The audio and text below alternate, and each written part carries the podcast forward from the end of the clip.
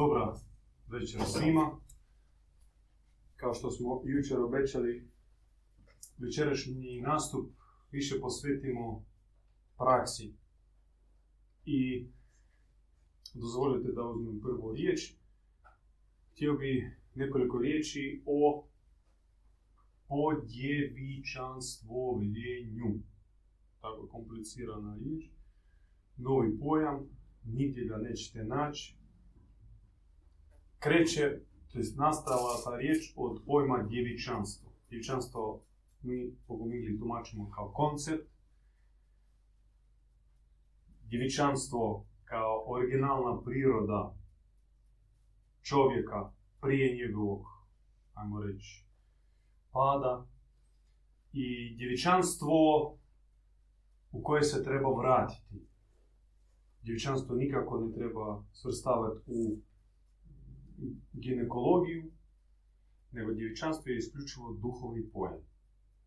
Djevičanstvo uma, djevičanski pogled, sluh, djevičanska usta, srce, duša i na kraju tijelo.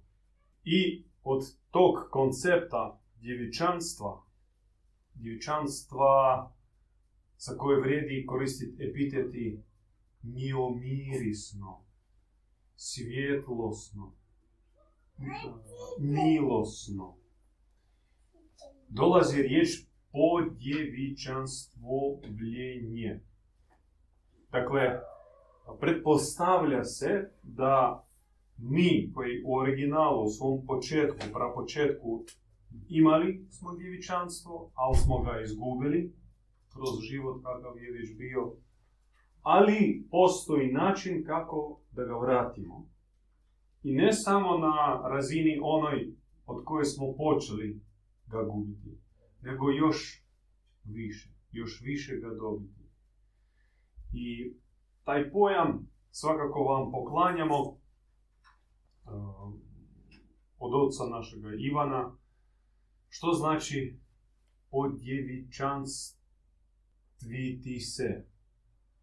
To znači doći do izvora djevičanstva i početi se puniti od tog izvora. Za nas izvor djevičanstva, ili protočistoće, je naša nebeska majka. Ili kako je ona u, kako se ona zove u narodnoj tradiciji, vazda djevica. Prečista. Nije slučajno. Njoj dano je to ime, ona se i sama objavljivala pod takvim imenom. Sjetimo se samo Lourda, gdje ona kaže Šusilja Conception Inmakule.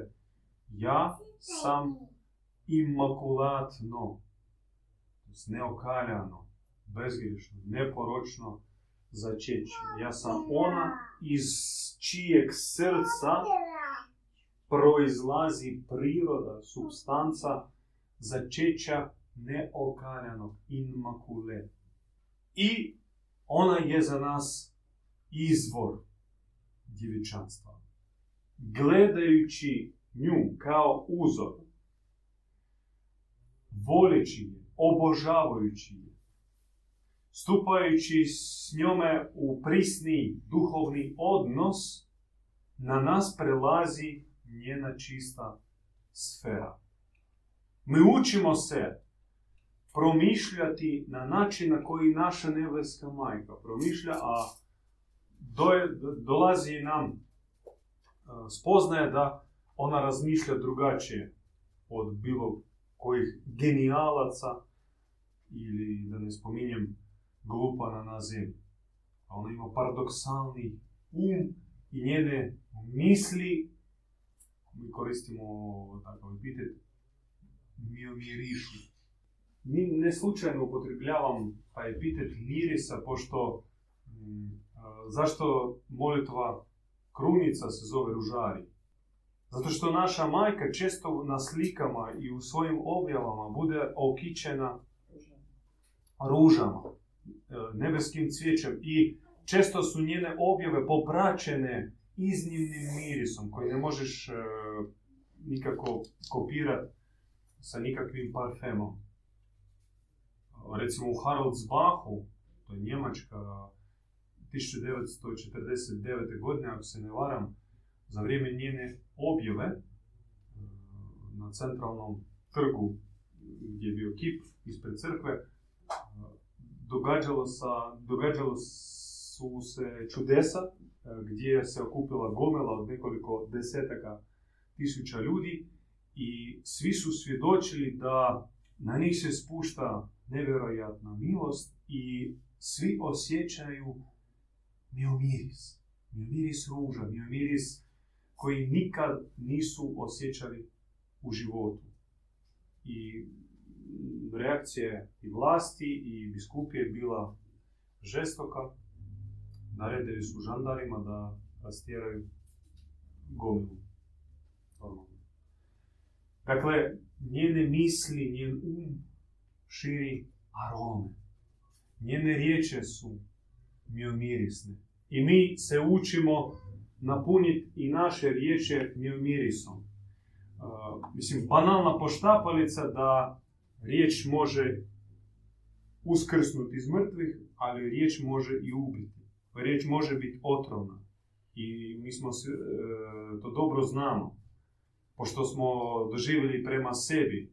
Kada na izgled neutralna riječ, uopće nikakva nije psovka, nikakva nije ružna, ali napunjena sadržajem koji tebe pogodi u, u samu srž, koja tebe e, pokosi. Kad smo tražili neku podršku, recimo, od naših roditelja ili bliskih naših prijatelja i čuli riječ koja nas jednostavno e, ubijala. I trebali, često trebaju godine da se oporaviš od te neke, od tog razgovora. Je tog razgovora. A šta je, a šta je bilo rečeno? Ništa posebno. No, takav otrov bio prenešen preko riječi. Riječ sama po sebi je kalup. Ali to nikako ne možemo reći da je riječ miomirisna. To je riječ e, otrovna, riječ e, destruktivna. Ali tako, na isti način je riječ mogla biti i može biti miomirisna i kad se ona izgovori, prošire se arome u, u srcu i spusti se nebeska sfera. Pa tako i e, naša djela bi trebala širiti oko sebe arome. Što god mi dotaknemo, to omiomiriši. To je praksa, praksa svakodnevna, praksa osvještena. O njoj treba promišljati, oslanjati se na iskustvo onih koji napreduju na tome putu, tražiti njihove upute, korekciju, ali najbitnije doživjeti e, objavu uzorne sfere. To ne možeš iz knjiga isčitati i onda nekako pokušavati to a, proizvesti. Ne, mora se spustiti objava, objava premiomirisne djevičanske sfere koja tebe šokira, potresa i tjera da se stremiš dostići tu sferu. Kad se ona objavi, kad imaš unutar sebe uzor, pravac prema kojem ići, onda i sam put uh, bit će uh, jednostavniji i bit će sa rezultatima. Na koji način se može ta objava približiti? Uopće, tako možda glupo pitanje, da li mogu ja nešto uraditi da tu objavu dozovem? Michael. Da. Kako vi mislite? Da. Evo, ja bi, rečemo, ja bi re, počela sa tim uh, jedno od pomagala ući u molitvu. Uh, riječ doživiti kao zaista hranu odozgo, ne odozgo statično, već odozgo. A prosto riječ čitati a, nije uzeti novine i pročitati vijest. Riječ. Koju riječ? A, sad govori naš od Molte, Molte, evo a. konkretno Molta psaltira. Nećemo uzeti psaltir kao novinu dnevnu i pročita što se dešava. Ova riječ koju mi čitamo, ona mora imati prvo u svom srcu razlog zašto ja čitam. Cilj. Ako prilazi na taj način ovoj riječi, ja duboko u svom srcu, znači ovu riječ koju sam pročitala, ja će najprije uzeti posveći zašto nam je treba tako ova riječ, moje posvećenje. Obraćam se direktno mislično Otcu Marici Hristu. Ja osobno molim pomoć besmrtnih svojih uh, očeva majki koji su ostavili takav nama da taj koncept uh, uh, molitve, ona mora biti, da li je to meni izmoljavanje mog grijehovnog kaleža, da li je to molitva A, za mog brata, za sestru, za nekog bolesnog. Ona zaista mora imati svrhu zašto je molim. No, kad a, idemo čitati ovu riječ, ja ću pokušati vam, ako vam uspijem prenijeti, a, riječ doživiti, od nje se hraniti. Tekst: Kraljevska palača drugog obraćenja. Sama a, A, drugo obraćenja. U mom srcu već zvoni ka obraćenje. Znači, ja težim tom obraćenju a, a, očist ono što a, meni smeta, doći k onomu čemu težim. I sad preskočit ću ovaj dio teksta. Psalam deveti. Ja ću ovaj psalam posvetiti za našu domovnu Hrvatsku. I obraćam se: Oče. Psalam deveti. Oče mi ne. Spusti svoju ljubav na našu domovnu Hrvatsku. Što znači mine? Mine je ljubav nebeska. A, ona, ona je a, ljubav kakve nema ni na nebu, ni na zemlji. Ona opija, ona ozdravljuje, ona uvodi u drugu sferu, izvodi iz poretka adamijskog, ali sad govori, kad govori o tome, do, do tog stupnja treba duša doći. Doći da bude... Pitanje je bilo kako približiti sferu podjevičanstvovljenja, kako približiti ili izazvati spuštanje nebeske objave. Da li to uopće moguće ili nije moguće? Ili čovjek ovdje je mal i ostaje samo da ne, čeka? Ne, možda, da ufa, čeka mo, i... Moguće, moguće, ali naravno važan je i onaj ko će vam predati takav ključ. Od vas mora poći impuls taj da zaista želite tako nešto. I e, onaj, e, kao što smo išli u školu, da naučili slovo A, B, C, D, treba smo imati potrebnu učiteljicu, učitelja na našem duhovnom putu. I to se predaje. I sad ovo što sam rekla, nije čitati ili moliti e, moltu, raduj se, nova Marija je ispunjena. Možemo li o psaltiru malo kasnije, ali ona... Kako se prevodi ružari? Kruč. Što znači ružari? Ružičnjak. Ne, ne, ne, to nije krunjac. Doslovno. Ruže, šta ne, ne znam. Ružičnjak. Ružičnjak, a? Dakle, vrt ruža. Dakle, ako želiš doživjeti miris ruža, moraš ići u vrt ruža.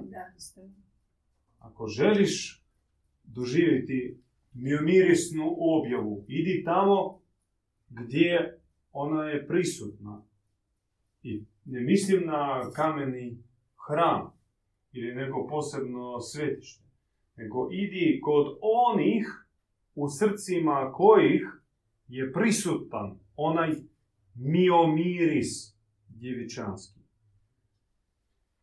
Riječ Bogorodice, naše nebeske majke, knjiga njene objave, da, mislim, ona se objavljivala i objavljuje već dvije tisuće godina. I to je jedna od njenih misija poslije Krista, voditi njegovu zajednicu, rađati Kristove, i ona daje upute kao živa voditeljica, patronesa, pokroviteljica, spušta objav od prvih Efeških, pa Jakovu u Španjolskoj, do poznatih nama velikih Guadalupa, Fatima, Lourdes, Karabandalne priznati, Haraldsbach, spomenuti već. Ih bilo bezbroj, na tisuće. Za većinu mi ne znamo. Naš duhovni učitelj, Otavsivan, je napisao enciklopediju gdje je stavio preko sto objava nebeske majke, prokomentirao ih od nekih ključnih. Ali ima dar proročki i njemu se spušta riječ, njemu govori. Bogorodica, preko njega govori nama, i tako je nastala ova knjiga, jedna od ih dvadeset i više knjiga objava. I moguće na jedan poseban način čitati ovaj tekst, na kontemplativan način, način dubokog promišljanja, način više pjevanja nego čitanja. I više puta ponavljati istu frazu, istu rečenicu, isti pasos, sve dok on ne zazvuči, ne zazvoni u, u, u, unutarnjom uh, pojačivaču, rezonatoru. Kad dobra gitara, po čemu se... Po tonu. Po tonu. A gdje se stvara ton? Na trzanju žica. I? U tom zvučniku. Je, ima kutija. Ta je rezonator. Rezonantna. Rezonantna. I čim ona kvalitetnija, tim kvalitetniji zvuk. Kvalitetniji. Traži se toplina i jasnoća. Glas, čim se glasovir razlika od običnog klavira. Rezonatorom onim ogromnim. To zvuči. I dakle, naše srce isto mora se napuniti vibracijama, glasom Bogorodice i kao rezonatoru pojačati se i širite se. Evo recimo, kratki citat. Dijete moje. Znači, dvije su riječi prve. Majka se obraća konkretno meni. Ovdje i sada, dijete moje. Procesija sinova i kćeri bračne odaje prati se iznošenjem bijeloga bračnoga odaja. Procesija. No sad, to je vrlo mistični jezik sa dosta pojmova u koje treba ulaziti i ih uvidjeti, doživjeti, i to će se spustiti. Međutim, pročitam jedan i nešto me dirne, ali slabo. Vratim se. Opet pročitam, dijete moje. E, iz osobnog iskustva bi vam iznio kao neki savjet. E, zaustavite se na ovom obraćenju dijete moje i ga ponoviti po sto puta, dok ono ne zazvoni u vašem srcu, dok vi ne osjetite sebe zaista djetetom Kraljice Nebeske. To je jako važno, osjetiti sebe djetetom, pošto nam Bog je predstavljen kao stvoritelj i očuh, nikako otac, kamoli majka. I Mariju, ми доживлявамо, тобто нас інституція учить доживлявати максимально як заговорницю. В цьому молі, молі за нас грешники, садина часто людина. Овдje вона обращає се діти мої, не роб мой, не грешниче мой, nego djete, djete moje. I zamislite koju milost ona stavi u svoje obraćenje kad kaže djete. Probajte promisliti uh, samilosna, premilosna, premilostiva, milosrdna majka. Kao usta Božja obraća se nama djecom. Koliko nježnosti u njenom glasu. Uh, zamislite majku, voleću, ljubeću, nježnu, dragu, zemaljsku, običnu ženu, koja voli svoje dijete, brine se za njega, mazi ga, igra se i ima neopisivu ljepotu i nježnost u svome glasu. I umnožite to puta milijun. Da se stvori barem do nekoj nekakva slika koliko sadržaja u toj samo jednoj riječi dijete. Moje. I dovoljno ovih dvije riječi da provedeš u meditaciji jedne fraze, dijete moje, da se napuniš milošću, da nisam siroča, da nisam sam sa ovim teškim izazovima s kojima susrećem, nego ja sam dijete i ja imam roditelje. Roditelje koji mogu se za mene pobrinuti. Ja sebe doživljavam kao rođenčad koji se vraća mami, prima je za ruku i otvara svoje srce, sve svoje strahove, slabosti, greške, a ona me opere, čisti, zagrli, poljubi, obuče u novu odjeću i pušta, ajde, probaj, idi, igraj se dalje. A prvo utješi, uspokoji. I nikad ne preporučam vam ove knjige čitati od korice do korice, sadržajno. Ja jako primitivno, površno. Nego kontemplirajte ih. Ne čitajte čak više od jednog pasusa od jedan. Jedan pasus sasvim je dovoljan da vas napuni promišljanjem za cijeli dan. Za cijeli dan. I možeš se vratiti na isti pasus tijekom dana. Ujutro, popodne i navečer. Sjeti se, pročitaj još, sjeti se i promišljaj, kontempliraj, pokušavaj to slikati u svome duhovnom razumu. I da Bog da, kroz takav pristup živoj riječi, kao i evanđelju, ali i evanđelju koje se nastavilo, koji se zove u bogumilskoj tradiciji bijelo evanđelje Bogorodice, bijelo zato što bijela boja, boja nevinosti, čednosti. Evanđelje Bogorodice koje se nastavilo odmah poslije odlaska Krista, dvije tisuće godina i nastavlja se dan danas i da Bog da se nastavi i nikad se ne zaustavi. Kontemplirajte ga. Ulazite u njega. Dopustite da na vas se spusti oblak riječi, žive riječi koja vas okruži, zagrli i ponese. Preporučam koristiti ovu praksu. Idemo dalje.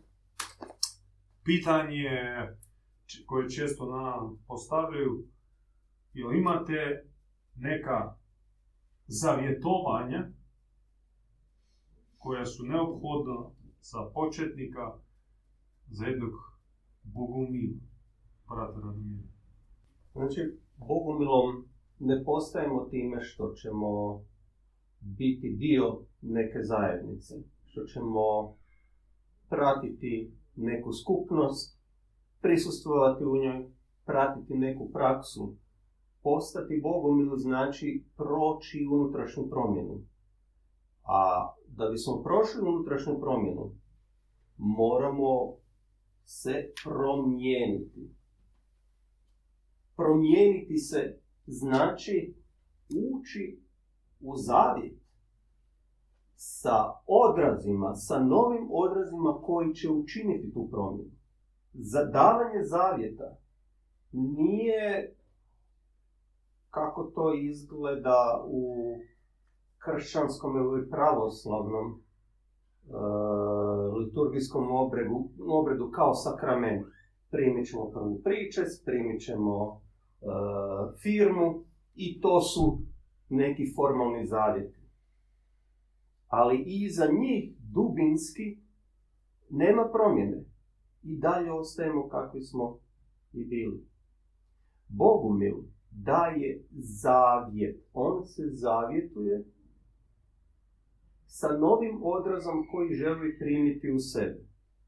I prvi zavjet koji daje, ima ih četiri, je zavjet čednosti. Borislav je govorio o djevičanstvu. Čednost, to je djevičanstvo. Mi u tom zavjetu ne govorimo o genitalnom djevičanstvu. Govorimo o djevičanstvu misli. Da imamo isključivo djevičanske misli. Da nemamo misli koje nisu čiste, neporočne, mirisne, nevine. Da posjeti djevičanstvo koje u sebi sadrži djevičanskog pogleda, način kako gledamo na svijet, da on u sebi ima djevičanstvo, da sadrži djevičanstvo u sebi. Znači, ne govorimo o genitalnom djevičanstvu, govorimo o djevičanstvu koju, koje mijenja našu srž, djevičanstvo riječi, riječi koje izgovaramo. Mogu biti ubojiti od mača. To smo više rekli. No. Drugi zavjet koji daje bogumilije, zavjet neposjedovanja. Taj zavjet možemo u poretku ovog svijeta prevesti kao zavjet siromaštva, iako to je vanjska pojavnost. Vanjska pojavnost po kojoj će neko odrediti a ti si drugačiji, očito ovaj svijet je ograničen mamonom i materijalnošću. Ali zavjet neposjedovanja se ne odnosi isključivo na materijalnu domenu stvari. Da, jednim, jednim dijelom se naslanja i na nju. Pošto ali, i siromah može biti više navezan na materijalno nego neki čovjek imućan. Neposjedovanje znači da sve što sam skupio u sebi, u dosadašnjem životu, puštam van. Znači, više se ne držim za ništa što mi dolazi iz ovoga svijeta. Niti sve što mi dolazi iz ovoga svijeta ne zadržavam u sebi. Zbog čega to činim? Jer ako sam kao posuda ispunjen tom smočnicom, skladištem u kojem sam nakupio svu imovinu svog karaktera, svog znanja, svojih diploma, svojih titula, sami možete nastaviti nabrajati.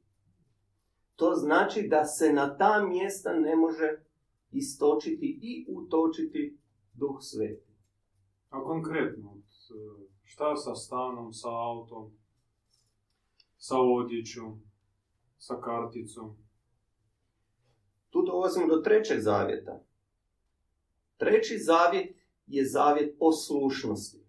Znači, ako govorimo o materijalnom svijetu, mi u materijalnom svijetu možemo biti, ali po blagoslovu. o blagoslovu drugih. Mi više ne prebivamo u tom svijetu po svojoj odluci, po odluci provođenja programa našega roda. Ako ćemo biti u tome svijetu i ako primamo blagoslov bivanja u tom svijetu, onda to koristimo isključivo kao alat, ali se ne smijemo, moramo izrazito biti oprezni. Ne smijemo ni u jednom trenutku opustiti i reći dobro, to je tako i mi to tako koristimo. Svaki put ako koristimo karticu, mi svaki put moramo paziti da ne upadnemo u sferu mamone. Svaki put.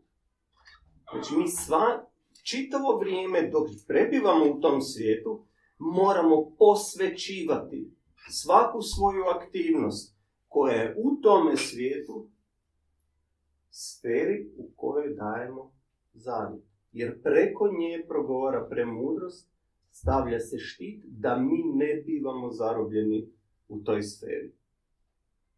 Ono, biti od svijetu, a ne biti od ovoga svijeta. Da. Zašto sam e, spomenuo poslušnost? Jeste povijedili ovisnost o plaći, majko? Ne. Iskreno, iskreni odgovor. Iskreno, najiskreniji. Znači, vi ste na putu apsolutno postajanje prava, onako, kvalitetna, ozbiljna, snažna bogumilica. Da, da. I svjesni ste da sve dok niste to pobijedili, vi niste još u potpunosti bogumilica. Darovi istina. Jesu tu, istina. Ali da ste potpunost bogumilica, ne još. Istina, istina. Jedan to je, od aspekata. To je, to je rad. Znači, to je kao cilj prema kojem treba ići. Absolutno. I zavjetovanje pretpostavlja da ću ja ukidati te ovisnosti jedan po jedan. Da. Je li tako, Radomir? Reću da, kad i ja to pobjedim. A mislim, na naš svijet je ovo, mi, mi, znači, mi se nalazimo u svijetu gdje nema iza nas ovakvih baš čvrstih primjera života o kojem mi pričamo. Mi smo prva generacija, naš, prvo naš prolaznici. Djed uh, pripadao zajednici katakombnoj, koji su to prakticirali skrivečki.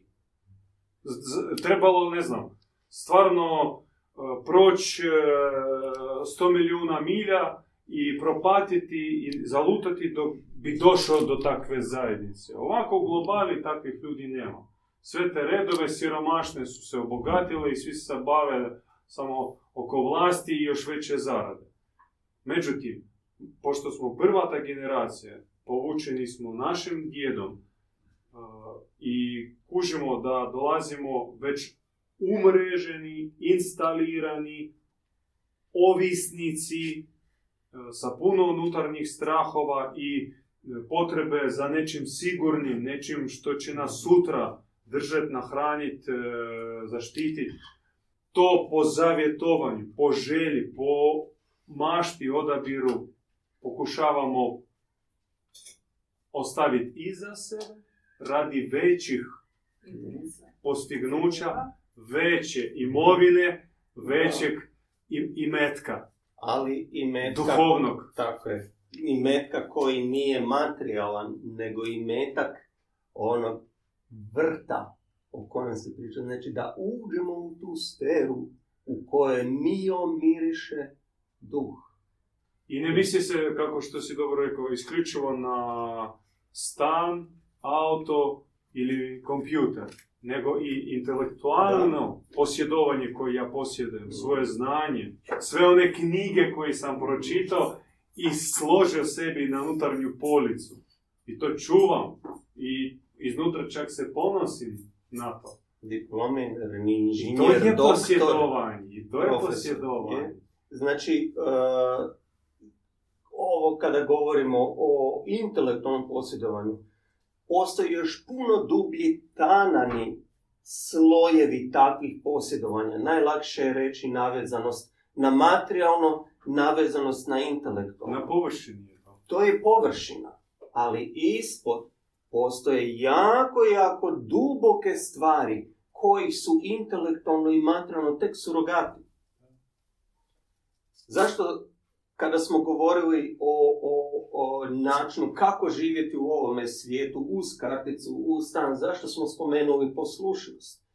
Jer mi u ovome svijetu živimo po provođenju rodovog duha, po provođenju nekog duha koji nije duh kraljice nebeske, koji nije duh sveti.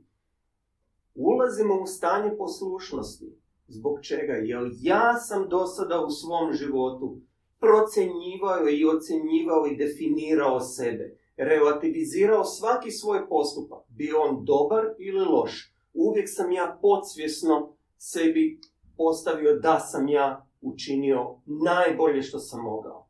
Poslušnost znači povjeriti se bra, bratstvu i sestrinstvu na takav način da postanemo potpuno transparentni.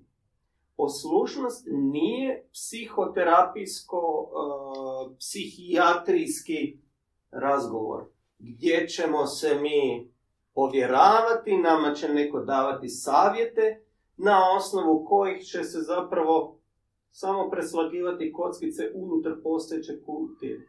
Neće se ništa promijeniti u našem biću. Bivati transparentan, bivati potpuno otvoren, proziran je, cilj toga je primiti odraz, dobiti ključ, jer ako nisam transparentan, ako, ako ne, ne dajem se, ne prikazujem sebe onim kakav zapravo jesam, jer ja se mogu pretvarati da sam duhovan, da sam ispunjen, da... ali braća vide. Vide da li postoji duh ili ne postoji duh iza toga. Duh sveti.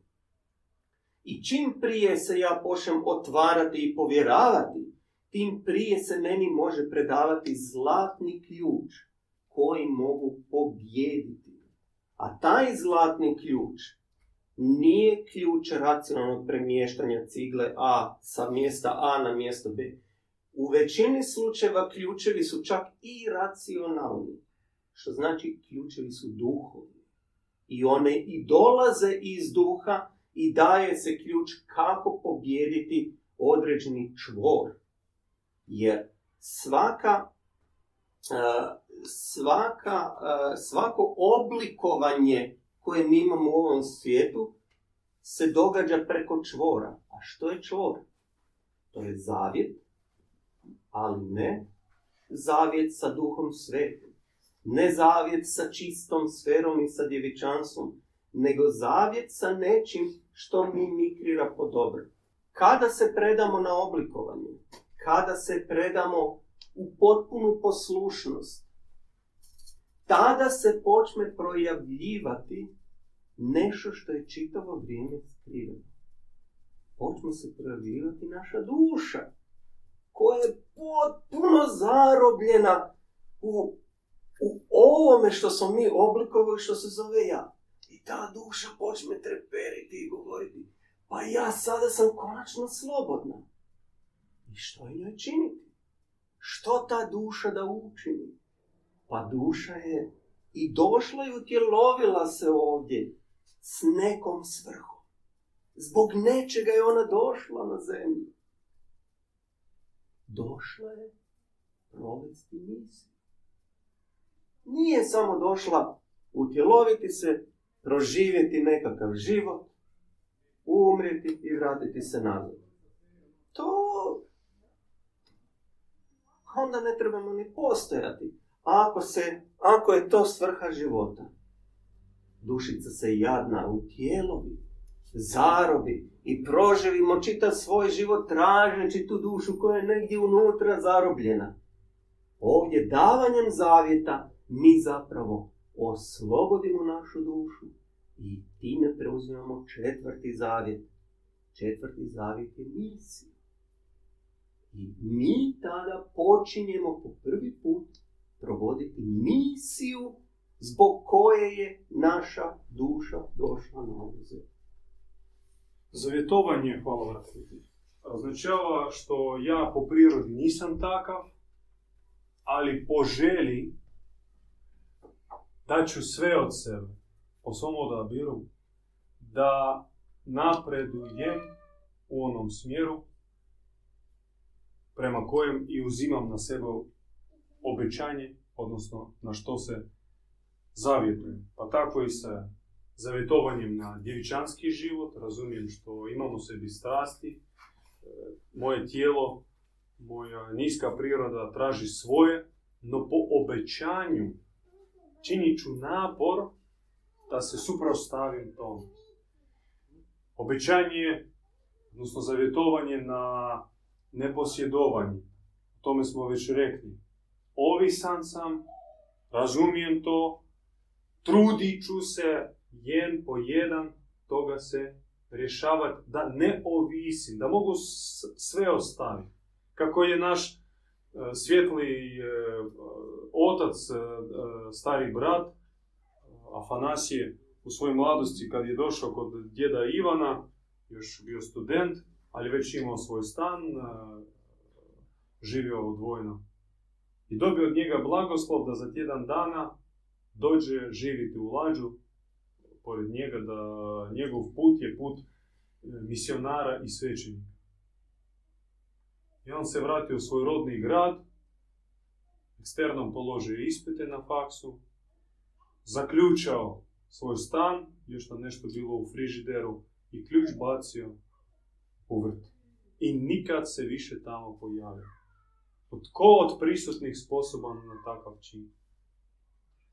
I po tim žrtvama, po tim odabira, oda, po tom odabiru i odazivu, taj isti brat je dobio ogromne darove.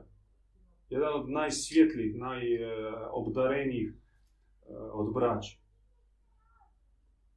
I uvijek ta žrtva, ta, to, to odricanje se nagradi sa puno više milosnog, duhovnog, vječnog. Isto tako poslušnost. S jedne strane, poslušnost je izazov za čovjeka koji jedva, jedva počeo živjeti svoj život, kao osjetio svoje ja.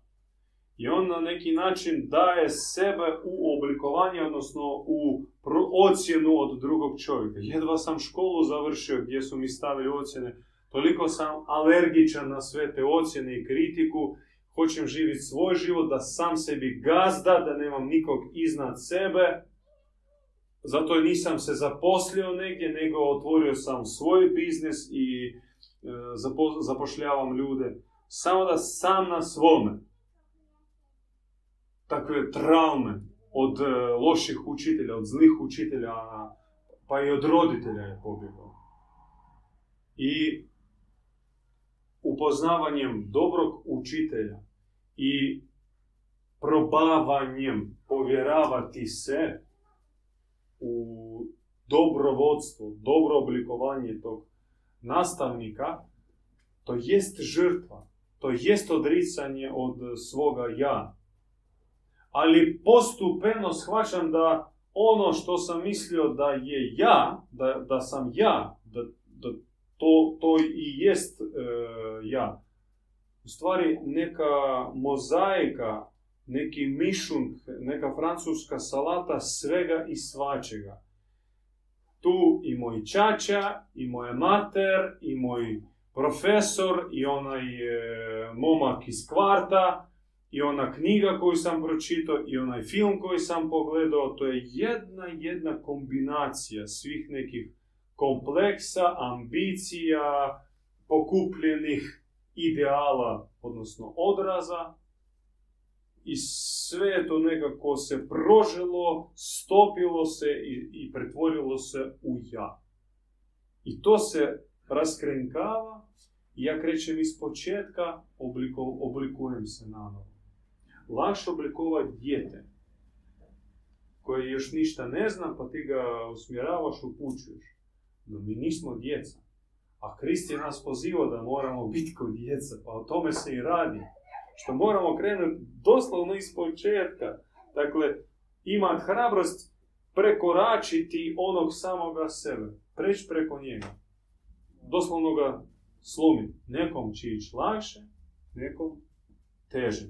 Neko, neki je komekana glina pa se da oblikovati, a neki kostina koju, kojeg treba klesati ako da suglasnost. I u tome jest poanta zavjetovanja.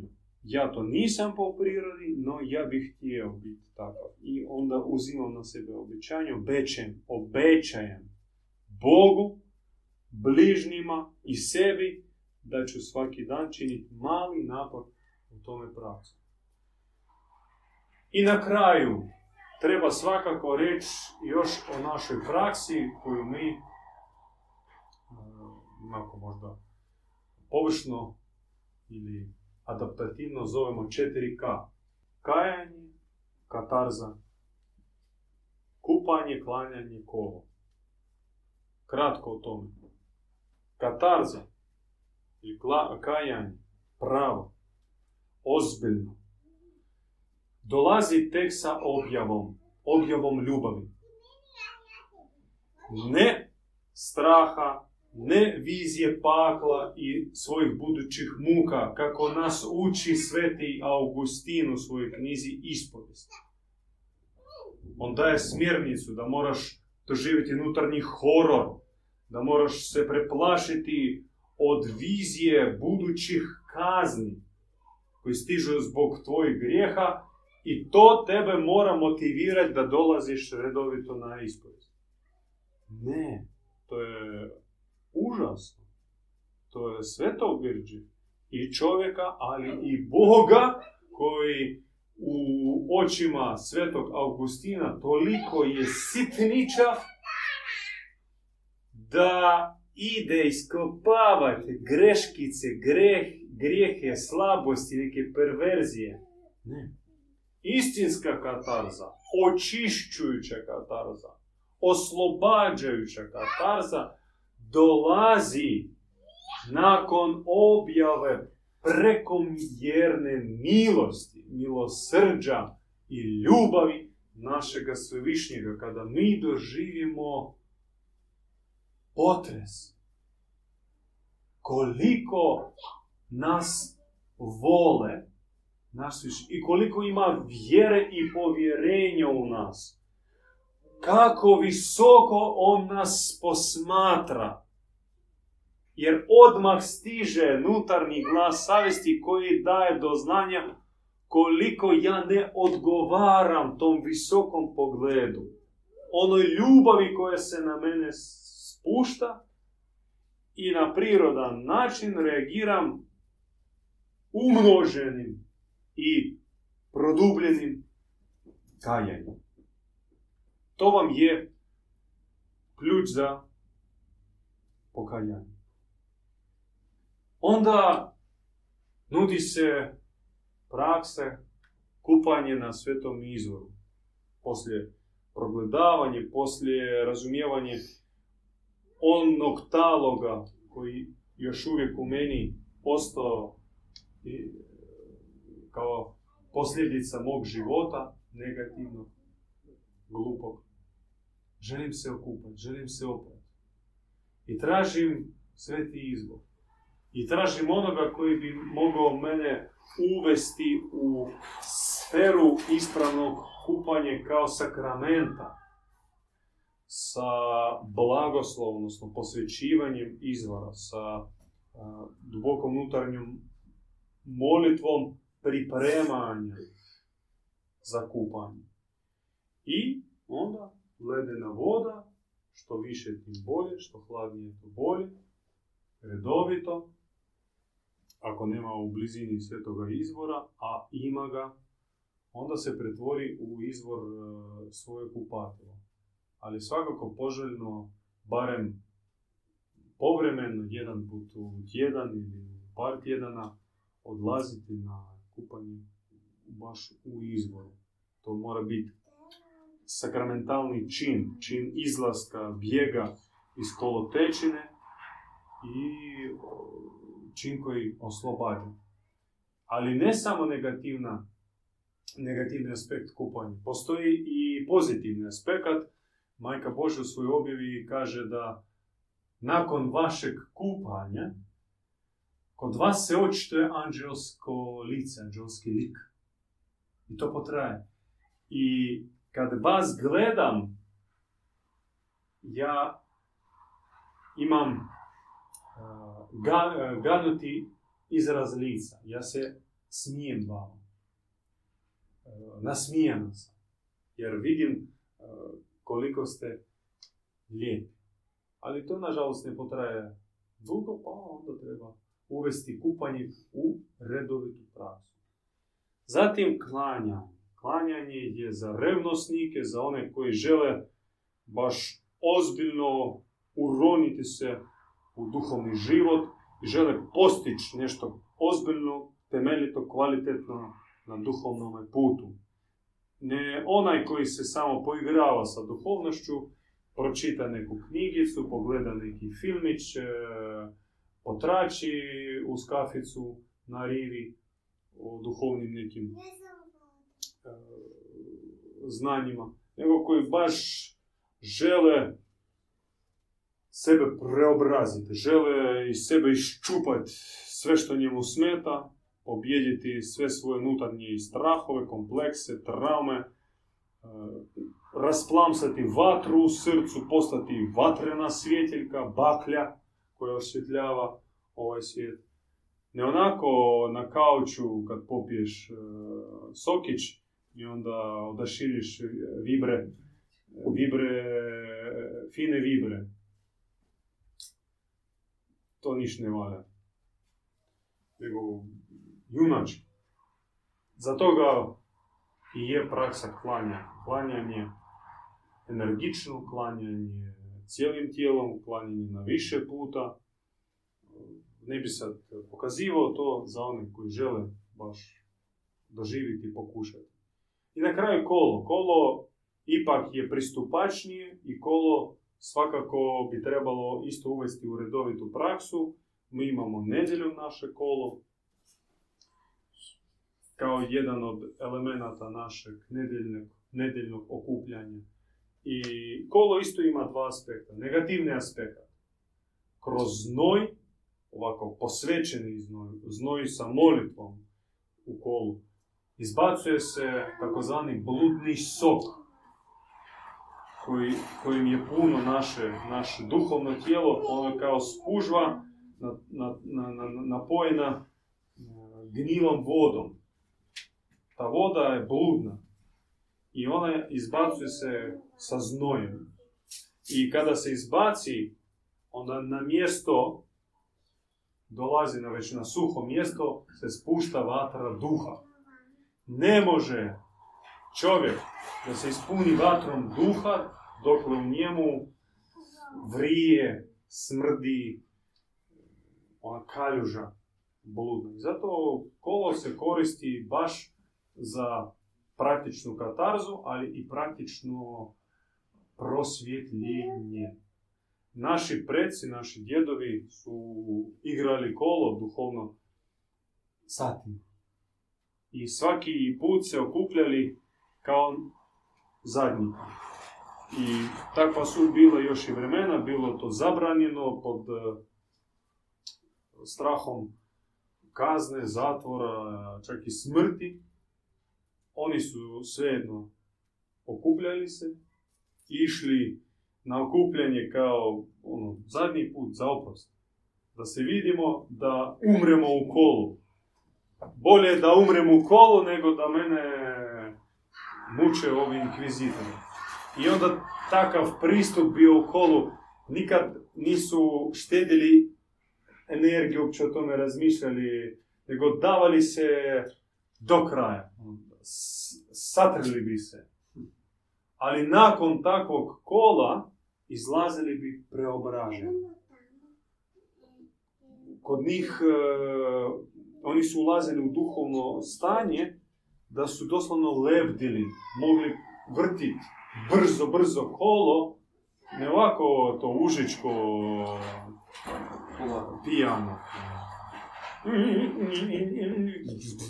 nego baš e, vatreno. Mogli satimo, satimo, satimo, satimo, satimo. Kako? Mi sada pokušavamo ulaziti u, u kolo, mi ga učimo i moramo priznati da već nakon deset do petnaest minuta ponestane nam i, i snage, i zraka. Tri minuta. Da. Da. I to nije dobro. To nije dobro. To govori o našoj i fizičkoj, ali i o duhovnoj kondiciji. Grad nas jednostavno pojeo, uništio, uništio, oduzeo nam sve. Zdravlje ljudi na selu imali snage i zdravlja više nego mi danas. U svu medicinu dostupno. Uz znanje o zdravoj prehrani to nam ništa ne znači kada na onom testu, našem okupljanju, ne možemo više od pet do deset minuta izdržati toga kola. Da, plus sve te, sav taj noćni život koji smo vodili, prokockali smo tu energiju, prodali za, za džabe, za ništa. Šta je nam ostalo? Ništa. Znači, na drogu, alkohol i taj noćni život. Džabe spavati i osam sati. Da. I kolo svakako treba učiti. Pozivamo da se učimo zajedno. Ponavljam, mi smo početnici, mi tek se učimo. I nedjeljom u devet sati dobrodošli da zajedno učimo i moliti, i kajati, i igrati kolo, i otvarati nebeske dveri, koje obavezno treba nad gradom otvarati. Dveri nebeskih prijestolja, Krista, Oca Nebeskog, Majke Božije, svetaca, ko će ih otvarati? Puno ima onih koji otvaraju okultne dveri, dveri razvrata, dveri pohlepe, novca, dveri obsesije, dveri mafije. I takvih dveri ili vrata nad Splitom otvoreno krcatom. A koliko ima otvorenih nebeskih dveri? Po životu grada Splita možemo reći da i nema ih baš puno. A kad se otvore, to potraje kratko. Spusti se milost i odmah one mafijaške okultne sfere nas, nasrnu i začep, začepe te Božje dveri. I zato tu praksu otvaranja dveri treba raditi redovito, to je obaveza, to je sveta dužnost čovjeka od vjere, čovjeka od duhovnosti. Ako se on tim ne bavi, ako samo bavi samo poboljšavanjem, samo prosvjetljavanjem, čim god već, samo, onda to je egoizam čisti. Šta koristi od tebe za, za, za, za, za bližnje, za ovaj grad? Eto. Sve znamo što raditi, ostaje nam samo de, delat. Idemo delat.